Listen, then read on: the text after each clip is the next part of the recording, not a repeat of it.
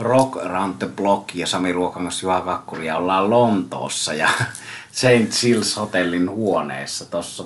Pupit menee täällä niin aikaisin kiinni, että meidän piti tulla hotellihuoneeseen. Meillä on tämmönen, miten se nyt sanoisi, pint after the gig -spekulaatio. Ilta on nimittäin nähty aika kova kattaus. Mick Fleetwoodin järjestämä ilta, hyvän tekeväisyysilta, jossa muisteltiin ja sanotaan näin, että annettiin kunnianosoitus Fleetwood Macille ja tietysti alkuaikoin Fleetwood Macin suurelle mestarille Peter Green. Ainutlaatuinen kokemus kyllä, että tässä on vähän niin kuin halolla päähän lyöty ja oli odotettavissa, että tämä on kova, mutta tuota, tämä kyllä ylitti minun odotukset reilusti. Joo, ja sitten se, että siis tässähän oli All-Star-kokoonpano, jotka saattaa olla niin kuin toimivia juttuja, mutta ne voi myös olla niin kuin periaatteessa, no hirveä on väärä sana, mutta ne voi olla myös niin kuin hyvin hengettömiä. Mutta tässä kyllä natsas, ja tässähän oli niin kuin Mick Fleetwoodin kokoama tavallaan niin kuin se perusbändi, jota hän oli sitten harjoittanut kotonaan Mauilla. Eli siinä mielessä se niin kuin ei ollut vaan tällainen randomi kasa muusikoita, vaan se perusbändi oli harjoitettu ja siellähän oli esimerkiksi, jatkossa mä oon laittanut tuossa matkan varrella, niin Rick Vito, johon palaamme vielä, Johnny Lang, Andy Fairweather Low ja Zak Starkey, joka on tietysti sitten toisen polven rumpali, Ringon poika ja pari muutakin kaveria siinä perusbändissä oli. Ja se perusbändi oli nimenomaan niin kuin hyvin harjoitettu ja se loi pohjan, että sitten kun näitä vieraita tuli ja meni, niin, niin homma toimi koko ajan. Ja Glenn Jones toimi tuottajana. Glenn Jones on sitten legenda, josta voisi tehdä muutamankin, muutamankin podcastin, mutta niin kuin heti keikan jälkeen puhuttiin, niin ilmeisesti hän oli suunnitellut myös sitten sitä, että kuka soittaa, mitä soittaa ja kenen kanssa. Joo, kyllä se vaikutti tuotetulta, että siinä ei tullut semmoista sekoilua ennen kuin sekin on Moneymakerissa ihan viimeisessä biisissä, mikä oli tarkoituksellisesti sellaista. Siinä bändissä oli vielä sitten Dave Bronze, joka on Claptonin bändistä tuttu basisti ja muun muassa jopa doktor Feelgoodissa soitellut aika pienissä kuppiloissakin ei niin kauan sitten. Että tässä tulee hauskasti mieleen se, että miten näiden kavereiden hommat vaihtelee, että välillä on sitten David Gilmourin rinnalla ja välillä on sitten doktor Feelgoodin kanssa ei niin isoissa paikoissa, mutta sitten oli Ricky Peterson, kosketin soittaja, ja tosiaan Andy Fairweather Low, sä mainitsitkin, no hän jäi jotenkin aika huomaamattomaan rooliin tuossa loppujen lopuksi, mutta Johnny Langin roolista olin yllättynyt positiivisesti, eli hän sekä lauloi että soitti hyvin ja oli niin kuin kaltaisekseen blues-taraksi niin aika nöyrästi kuitenkin siinä sen bändin jäsenenä. Joo. Ja hän tietysti tässä tulee aikamoista name droppingia niin kuin rockmusiikin historiasta, eikä vähän, vähäkään, että eipä ole kovin montaa brittibändiä, legendaa, jotka ei olisi jollain lailla ollut edustettuna, mutta Johnny Lang ja sitten myös toi Rick Vito. Rick Vito oli yllättävän suuressa roolissa keikan aikana ja Vitohan on ollut tietysti sitten kytkös Fleetwood Macin ja Mick Fleetwoodin on se, että Rick Vitohan on soittanut Fleetwood Macissä. Näkyy soittaneen vuoteen yhdeksänkymmentäyksi saakka, kahdeksankymmentäkuusi yhdeksänkymmentäyksi välillä.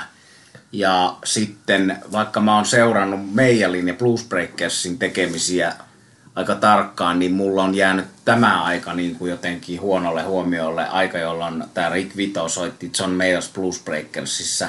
Eli tässä oli niinku tosiaan viisi Fleetwood Macin jäsentä ja sitten useita John Mayall's Bluesbreakers jäseniä lavalla.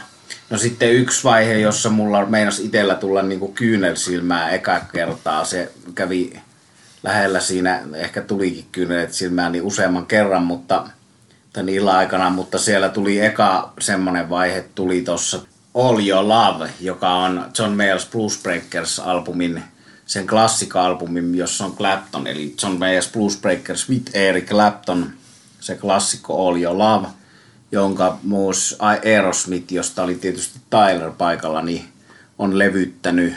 Sitten sen on levyttänyt Gary Moore, mutta tänään kun se kuultiin niin kuin John Mayallin laulamana ja koskettimia soittamana ja Z Z-Topin Billy Gibbons kitarassa ja Johnny Lang kitarassa.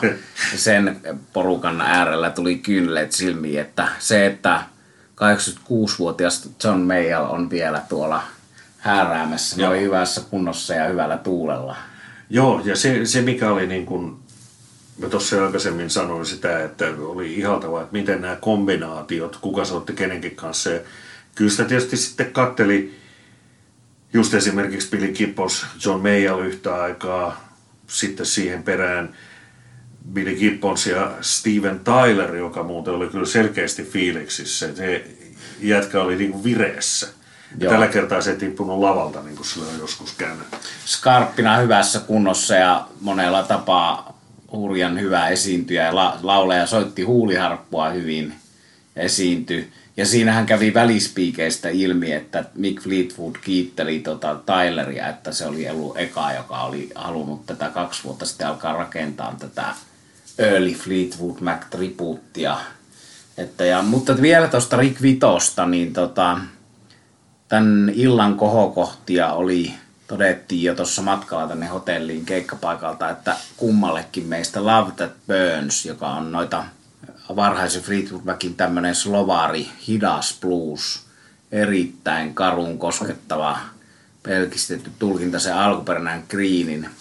Tämä Rick Vito veti sen lähelle kyllä sitä alkuperäistä sillä tavalla, että sekä laulun että kitaran suhteen laulo ohi mikin siellä, käytti sen Palladiumin, eli vuonna tuhatyhdeksänsataakymmenen rakennetun teatterin, mahtava paikka sinällään jo muuten keikalle, niin sen rakennuksen akustiikkaa hyväkseen siinä ja sitten valtavat semmoiset kunnon revitysvingutukset slaidilla ja ilman siihen loppuun, että se on niinku tämmönen Freebird kautta Stairway to Heaven, jossa oli sitten Langi mukana myös siinä vinguttamassa.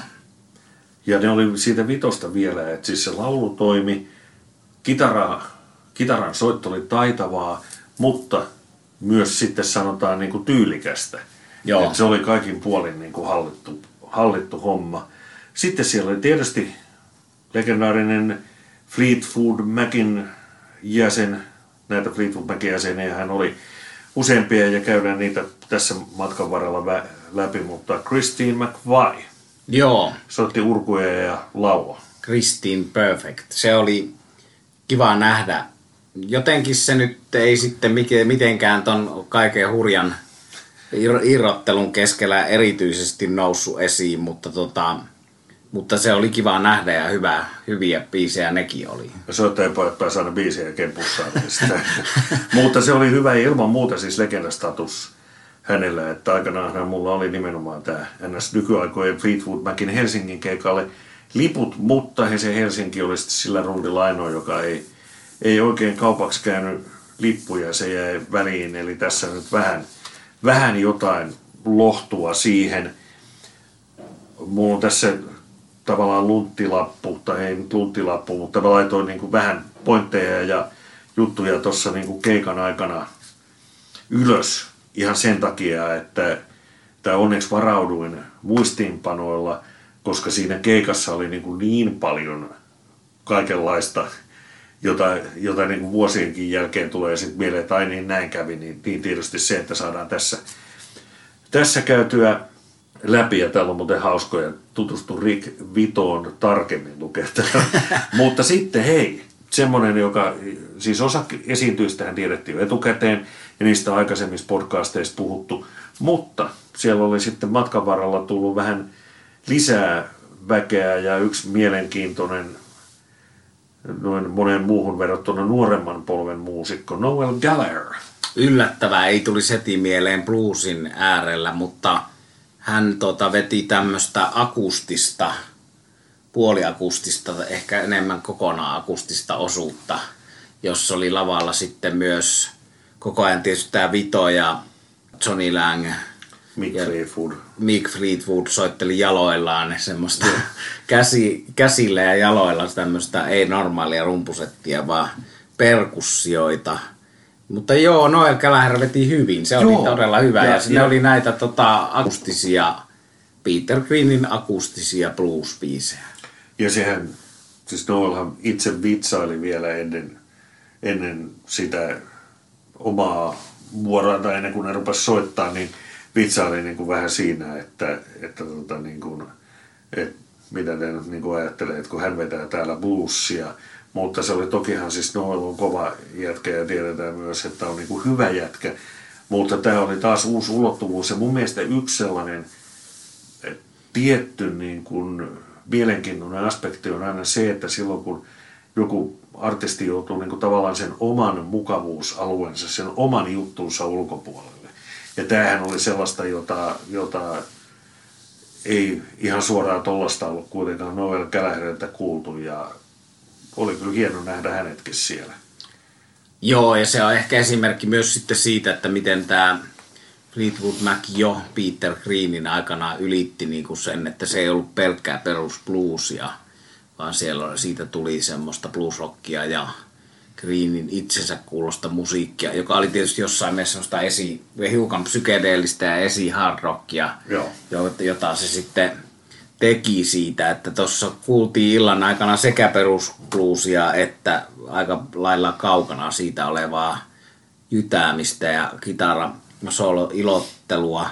Ehkä tuosta Christine McViestä vielä se, että ehkä se oli sen takia pikkusen pettymys mulle, kun hän pysytteli niin perusbluesissa niissä biiseissä, että sitten hän olisi voinut tuota, mennä siihen enemmän sinne A O R-suuntaan tai niin jotain, mutta vaikea nyt vielä, vielä sitä muotoilla, miksi mä olin hiukan pettynyt, mutta, mutta joo, siis hyvä sekin oli, mutta eikä pidä unohtaa tuota Billy Gibbonsia, mikä hääri no. siinä, että onhan se Gibbons aika, on aika, paljonkin aika erikoista nähdä hänet niin kuin jatkuvasti lavalla ja siinä isännöimässä ja soittelemassa muiden taustalla ja hieno, hieno mies kerta kaikkiaan. Ja oli myös tyylikkäästi niin kuin rooli, rooli, että antoi muiden loistaa. Joo, ei mitään, että piti aika lyhyinä omat osuutensa, mutta hieno mies.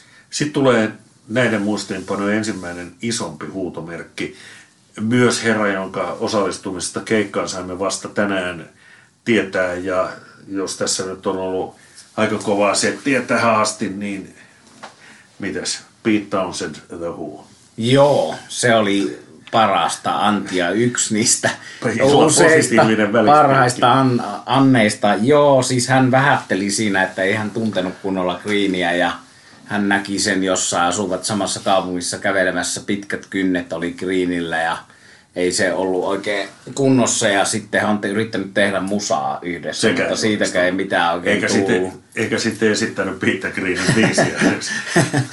Mutta sehän selitti, että ei niin. tällä ole sen niin. jo, kunnolla mitään tekemistä, mutta tuo sen Peter Greenin kanssa.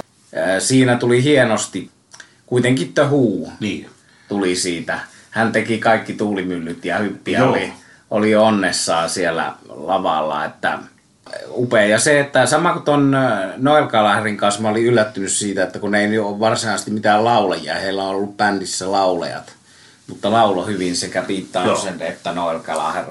Kun taas sitten siellä oli, sanotaan nyt tässä heti se suuri, suuri tälli, mikä siellä tulee, David Gilmour, joka ei laulanut, mutta soitteli vaan kitaraa niin kuin hän vain sen osaa. Ennen Gilmouria, jonka mainitsit, oli herran nimeltä Neil Finn, Fleetwood Macin nykyinen jäsen ja erinomaisesti esiintyi. Ja, ja hänellähän on tietysti musiikin historiassa myös oma merkittävä roolinsa. On joo, jännä nähdä tollasessa hommassa ja Man of the World, se on sitä tunnetuinta ja suosituinta osastoa sitten Peter Greenin aikaisesta Fleetwood Macista, eli hitti kappale Man of the World, se oli hieno kuulla kyllä, mutta tota, ei se mitenkään semmoinen niinku erityisesti tässä joukossa poikkeava ollut tietenkään se Edu, erityisesti edukseen poikkeava esitys tältä Neil Finniltä. Mutta tietysti Fleetwood Macin nykyisenä jäsenenä ja, ja hänethän muistetaan sitten yhteistä nimeltä Crowded House. Kyllä. Ja kahdeksankymmentäluvun Don't Dream It's Over. Kyllä. Ja vielä jos näitä biisejä vähän katsoo, mitä siellä vedettiin, niin Tyleri veti tietenkin tuon Rattlesnake Shake, tämmöinen masturbaatiokuvaus, jossa se laulo sitten, siihen laittoi tämän homman päähenkilöksi Mick Fleetwoodin Tylerille ominaiseen tyyliin niissä härski veikkona niissä sanotuksissa. No sitten siellä Homeworkin, joka on Suomessa tunnetaan muun muassa Bad Sign, eli aika hakala Teddy and the Tigersta tuli Bad Sign, ne teki hyvän version Homeworkista. Luulen, että mun ensimmäinen Homework-versio ei ole mikään doctor Feelgood välttämättä, vaan se voi olla Bad Sign, mutta voisi olla Feelgoodikin sen on tehnyt, mutta sen klassikon veti siis Johnny Lang. No sitten Stop Messing Around, mikä kuuluu aika pitkälti Aerosmithin osastoon tai settilistoihin. Joe Perry laulma, niin Christine McVie lauloi sen. Sitten tuo Sandy Maryssä mentiin oikein kunnon tota, hard rockiksi, siis sen laulo kans taas toi Johnny Lang. Se oli semmoinen, missä mentiin perusbluesista muualle. World Keeps Turning klassista, akustista musaa soitti toi Noel Gallagher. Sitten siinä oli pieni, tosi lyhyt väliaikatauko, Joo. mikä oli silleen harhauttavan pieni, että monelta jäi kakkososuuden toisen puoliaja, puoliskon alku, Pete Townshend näkemättä ja kuulematta se lakoninen alkuspiikki siitä. Älä mene vessaan väärään aikaan. Koska sitten tuli Station Man Townshendin, tuli Man of the World ja sitten alkoi tulla sitä ihan parasta antia. Joo. David Gilmour, ja se oli tyylikkäästi tehty, kun muut, muut esiintyjät niin pääsääntöisesti vieraat oli tietysti siinä niin kuin keskellä lavaa, niin Gilmour oli siellä vasemmassa laidassa ja, ja sitten niin, että se muu lava oli niin kuin valaistu siniseksi ja häneen tuli yksi valospotti ja kyllähän se kitara nyt soi.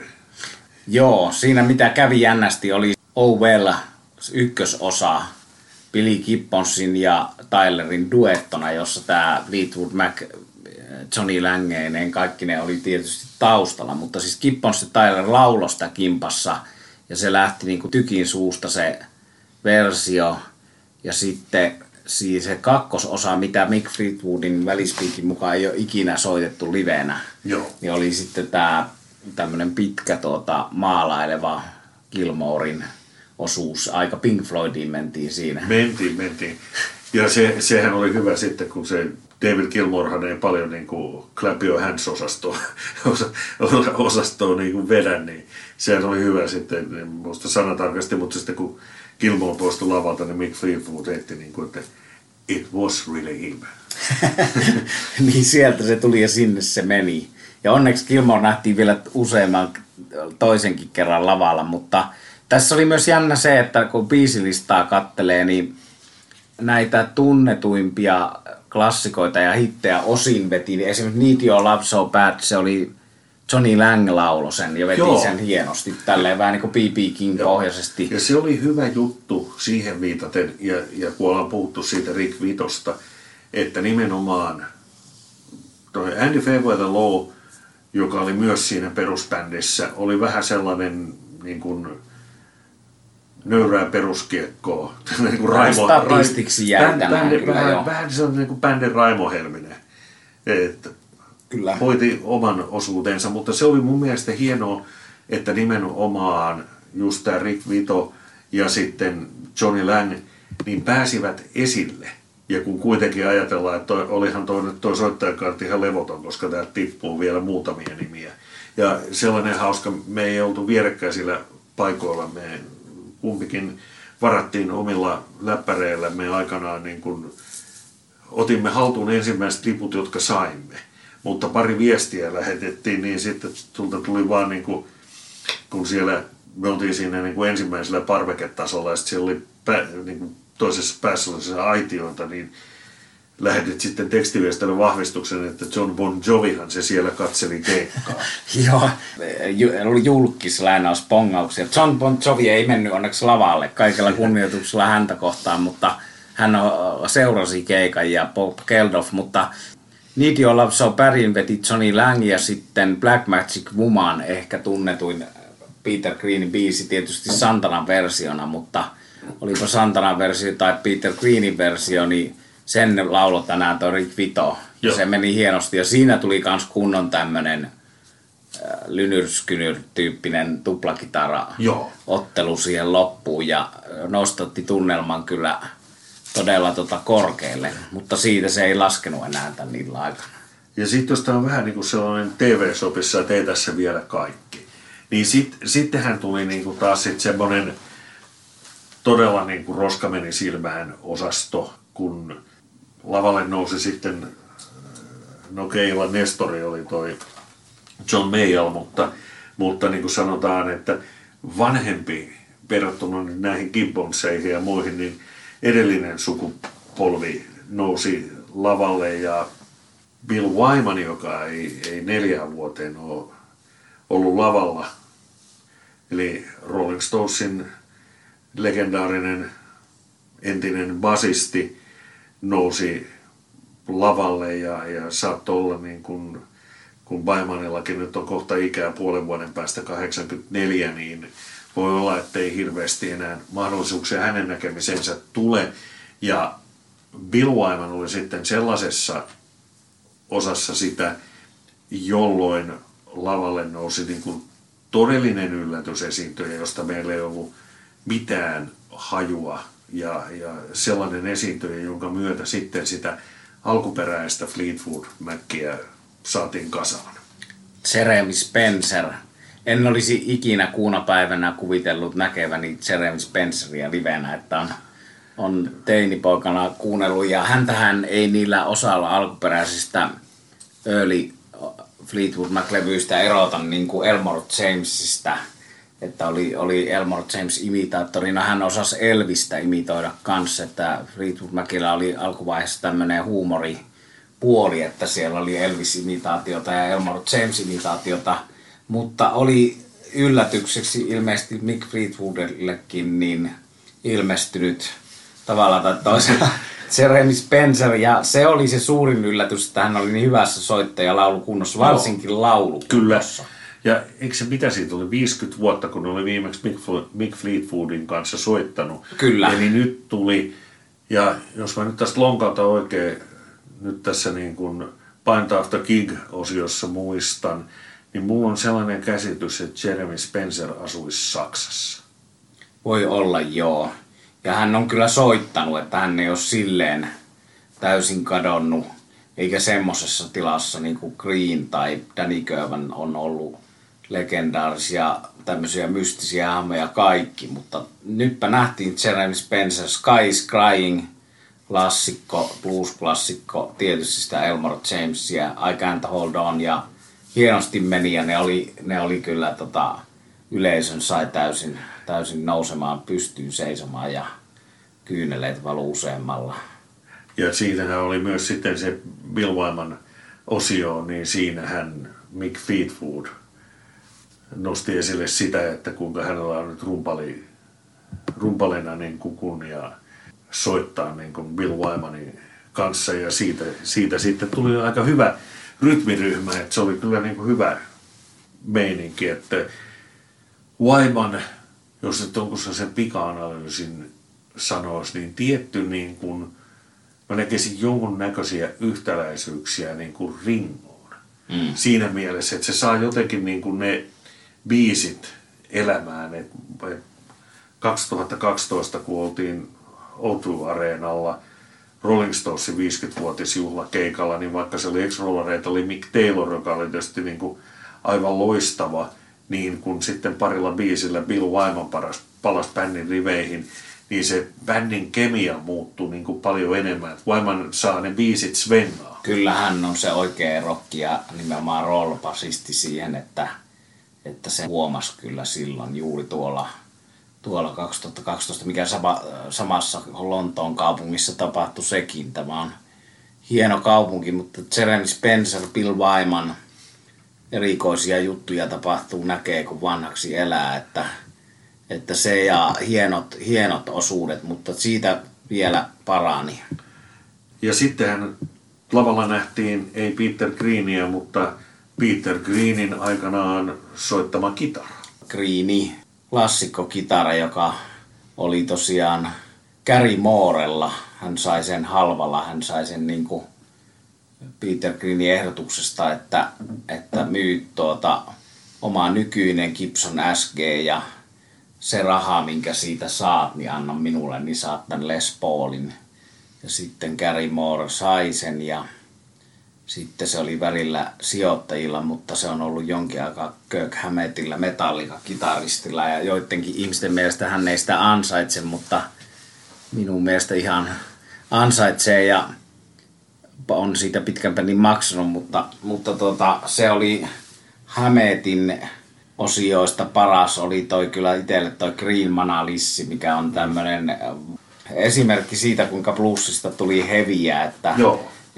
Ja se vielä, että sen kuuli Billy Gibbonsin laulamana ja joo. Kirk Hammettin kitaroimana Gibbonsin kanssa.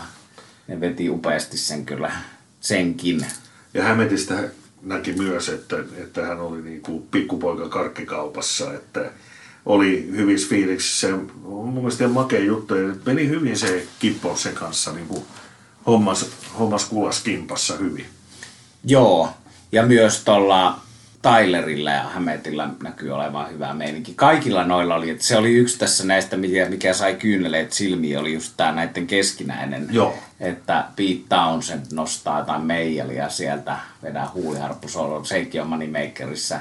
Ja Townshend heiluttaa siellä itseään niin kuin The Whossa kuuluu ja sitten just Bill Wymanin pieni, pienieleinen homma, koko homman svengauttaminen ja kaikki ne, tollainen niin kuin heidän keskinäinen hauskanpito siinä, siinä, että eri, erinomainen tunnelma kyllä. No nyt ollaan aika lailla loppusuoralla, mutta tota, olisitko joskus viikko, viikko sitten ajatellut, että kuulet, kun David Gilmour soittaa Albatrossi? No sekin vielä.